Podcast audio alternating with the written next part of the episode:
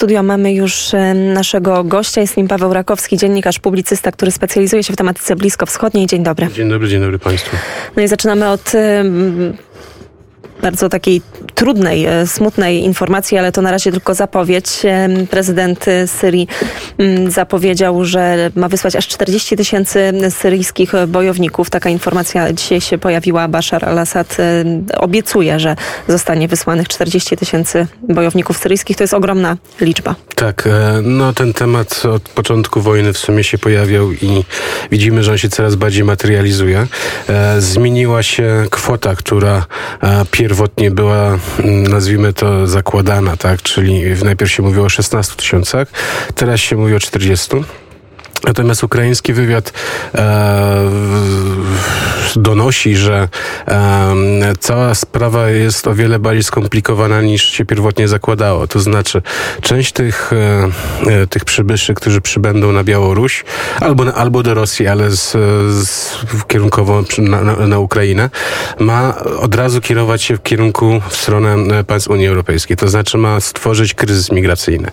Czyli, że znowu będziemy mieli to samo, co na granicy polsko-białoruskiej. Na granicy polsko-białoruskiej oraz też w wielu innych sytuacjach związanych z uchodźcami.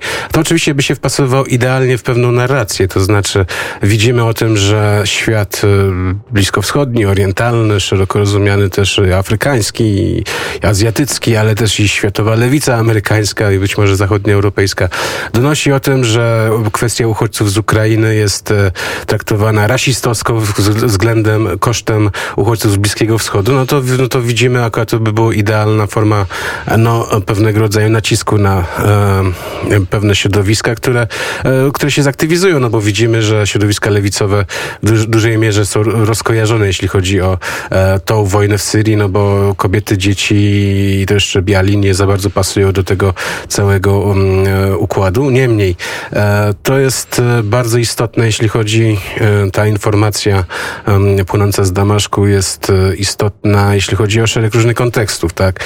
Po pierwsze, ci Syryjczycy raczej już mają nie wracać. Tak, to trochę jak wczoraj sobie objaśnialiśmy system sprawowania rządu w Syrii, jak i też to, że przestrzenie kontrolowane przez Bashara al-Assada to polegają przede wszystkim na układach lokalnych z lokalnymi wataszkami.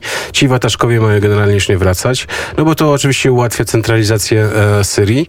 No a co z tymi ludźmi będzie? No to kto nie zginie w walkach z Ukraińcami, to już ma zostać w Europie. To jest jedna rzecz. Druga rzecz, oczywiście powstanie kolejnego kryzysu migracyjnego będzie idealnym motywem propagandowym dla Władimira Putina.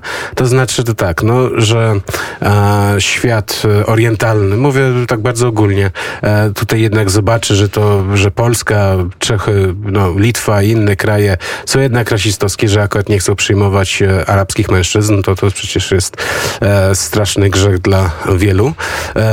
To oczywiście będzie powodowało też dyskredytowanie polskiego wizerunku, bo mamy bardzo dobry wizerunek, a ten wizerunek trzeba szybko tak właściwie osłabić, tym bardziej, że widzimy, jaka narracja pojawia się w rosyjskich mediach. Tak więc to akurat będzie wykorzystywane. No i też jeszcze punkt trzeci, dość istotny, czyli zglobalizowanie konfliktu. Widzimy, że oprócz Syryjczyków już są Osetyńczycy, już są Ormianie, już inne grupy, które ochoczo albo może nieochoczo, ale na pewno przystąpiły już do działań po stronie rosyjskiej na Ukrainie. No i to jest konsekwencje tego będą globalne i są już globalne. No i też jeszcze sprawa najważniejsza. Tutaj akurat media donoszą, że Rosjanie są dość mocno skrępowani, jeśli chodzi o straty własne. Tak? Tutaj dzisiaj czytałem na Bielsacie, że przygraniczne miasteczka białoruskie są wręcz przerażone skalą tych trupów, które tam się zjeżdżają z Ukrainy. Wiemy o tym, że raczej... Jeszcze też, przepraszam, że ci wejdę w słowo, ale pojawiły się te informacje, one już są potwierdzone, że Rosja odmawia przyjmowania tych ciał. Były te wielkie pociągi chłodnicze, które miały je wywozić na stronę białoruską, i jest zakaz przyjmowania tych pociągów. No tak, a tutaj w pewien sposób rosyjska administracja tak czy siak będzie musiała się rozliczyć z braków, ubytków, tak? Natomiast nikt tych ubytków po stronie syryjskiej czy też najemniczej nie będzie liczył. Czyli, że mamy tutaj idealną sytuację dla Władimira Putina. Oczywiście tutaj ja podkreślę jedną rzecz, która jest bardzo ważna, mianowicie większość tych Syryjczyków to też są ofiary Władimira Putina. No nikt w Syrii nie chce wojować. Po 11 latach wojaczka to już jest zupełnie dla większości osób czymś abstrakcyjnym. No służba wojskowa czy przynależność do jakiejś milicji to jest tylko i wyłącznie kwestia zawodowa, tak? To znaczy, że rodzina żyje z tych pieniędzy, no bo nie ma innych możliwości finansowych, tak? Syria jest całkowicie pod blokadą gospodarczą, ekonomiczną i po prostu pracy nie ma. Tak więc no to jest wykorzystywanie jednej ofiary na to, żeby akurat kolejną ofiarę tutaj przestraszyć, no ale mi się wydaje, że akurat Ukraińcy nie powinni się tym bać i raczej dadzą radę, chociaż komentatorzy są zgodni, że w walkach miejskich mogą być przeciwnikiem, tylko to zależy jakie to będą morale, to znaczy istotne jest zrozumienie podstawowej, kluczowej sprawy, jeśli chodzi o mentalność bliskowschodnią, że jeżeli się szybko i radykalnie postawi opór, no to później już będą kwestia taka, że masowe dezercje po stronie tego kontyngentu będą czymś jak najbardziej oczywistym. Z tym, że znowu ci ludzie pewnie nie będą chcieli wracać skąd przybyli, no bo też takie mają rozkazy. Podejrzewam, że akurat to są po prostu dwa warianty operacyjne, tak? Czyli, że albo walczysz, albo się przedzierasz, tak? Tak więc, no i też, co jest ważne, że akurat większość tych ludzi to już może być raczej, znaczy może nie tyle, że to zdeterminowana, ale też w jakiś sposób już przygotowana na to, żeby nie tylko żyć sobie elegancko na europejski socjal, tylko też wykonywać działania dalsze, tak? Tak więc dywersyjne, czy też terrorystyczne, szpiegowskie, cokolwiek. Tak więc to jest, widzimy uruchomienie wielu różnych elementów i pod względem propagandowym ten temat akurat nam będzie bardzo, ale to bardzo dotkliwy, tak? No bo ja na przykład obserwuję już, że na Litwie kilka obozów dla uchodźców, w których to znajdują się przybysze, którzy się przedarli na Litwę z ostatniego rzutu białoruskiego, już tam się skarżą, że są dyskryminowani na rzecz ukraińskich kobiet i dzieci, tak? Już to w mediach idzie, tak? To jest niestety nie bardzo istotne. Aha, jeszcze jedną rzecz muszę akurat powiedzieć, no niestety chyba zapowiedzieć też tematy kolejnych naszych spotkań, bo często się spotkamy ostatnio, ale już na Bliskim Wschodzie pojawiają się ogłoszenia z Białorusi zapraszające na wycieczkę, tak? Wiosna idzie i tutaj, i oczywiście, znaczy tutaj dostałem informację o tym, że jedne z te zaproszenia krążą po świecie arabskim, a inne krążą też po świecie arabskim, ale jedne na Białoruś, a drugie na Albanię. Czyli jeżeli na przykład Chorwaci, jeżeli na przykład Chorwaci myśleli, że ich ominą pewne konsekwencje tutaj polityki Władimira Putina, to się mogą bardzo pomylić. Tak samo zresztą jak Węgrzy. To tak samo, jeżeli mówimy o tej polityce Władimira Putina, to można jeszcze wspomnieć o tym, jak trudno jest Rosjanom wynająć na przykład mieszkanie w Gruzji. Bo... Tak. Tutaj akurat są takie doniesienia, że wiele, że to tam masowa migracja Rosjan, którzy mają kapitał, którzy tam jednak woleli żyć w obrębie jakiejś cywilizacji zachodniej. No szczególnie jeśli chodzi o Gruzję, sprawia dość duży problem, no bo Gruzini są pewnego rodzaju świadomi, że za pół roku to oni się staną tą mniejszością, którą Władimirowicz będzie tutaj chciał bronić. Tak więc to jest pewnego rodzaju problem. No ale cóż, to ktoś musi ponieść konsekwencje tego. Putin był wybrany, pamiętajmy o tym, i było kilka wyborów, może nie wszystkie demokratyczne, ale ktoś to musi ponosić konsekwencje. No i to jest istotne.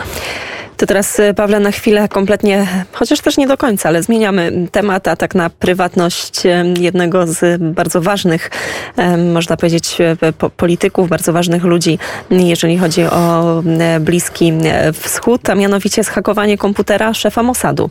Tak, doszło do takiego ciekawego prywatnego komputera jeszcze, tak? Czyli, że wczoraj krążyły takie informacje, że prywatny laptop Dawida Berneta, dyrektora Mossadu, został zhakowany. Te informacje tak nie miały potwierdzenia, ale stopniowo Irańczycy przez różne takie swoje aktywa medialne ujawniali zdjęcia, czy też filmiki, które właśnie z tego laptopu zostały zgrane. Jak się można domyśleć, to są zdjęcia, które nie pokazują dyrektora Mossadu w korzystnym świetle, bo też każdy przed swoim własnym Google monitorem może mieć jakąś odrobinę prywatności i słabości. Chyba, że jest się szefem Mossadu. No ale to też już tutaj bym nie przesadzał, tak? No jednak chyba on tam sobie żył jakoś, a nie siedział na baczność, tak?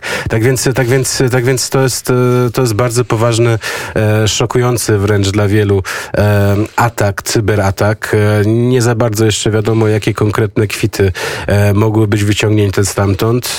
To jest oczywiście, jeśli chodzi o kwestię reputacji Mossadu, to jest dość duży cios. No Irańczycy prowadzą swoją grę, bo widzimy, że dochodzi do całkowitego przebiegunowania, jeśli chodzi o wydarzenia, jeśli chodzi o kwestie bliskowschodnie.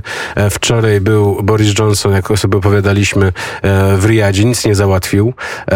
Co więcej, ale Brytyjczycy uruchomili ponad $300 milionów, które były gdzieś tam zamrożone, irańskie, został odmrożony i Irańczycy te pieniądze dostali, no bo przypomnę, w 2015 roku miliardy dolarów zostało gdzieś tam pozamrażane w wyniku sankcji. No i co dalej? No i też Joe Biden chce też znieść, usunąć z listy organizacji terrorystycznych Irańską Gwardię Rewolucyjną.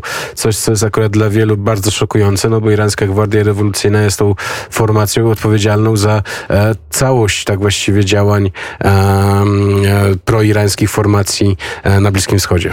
I tutaj, Pawle, stawiamy kropkę. Bardzo serdecznie dziękuję. Paweł Rakowski, dziennikarz, publicysta, który specjalizuje się w tematyce bliskowschodniej.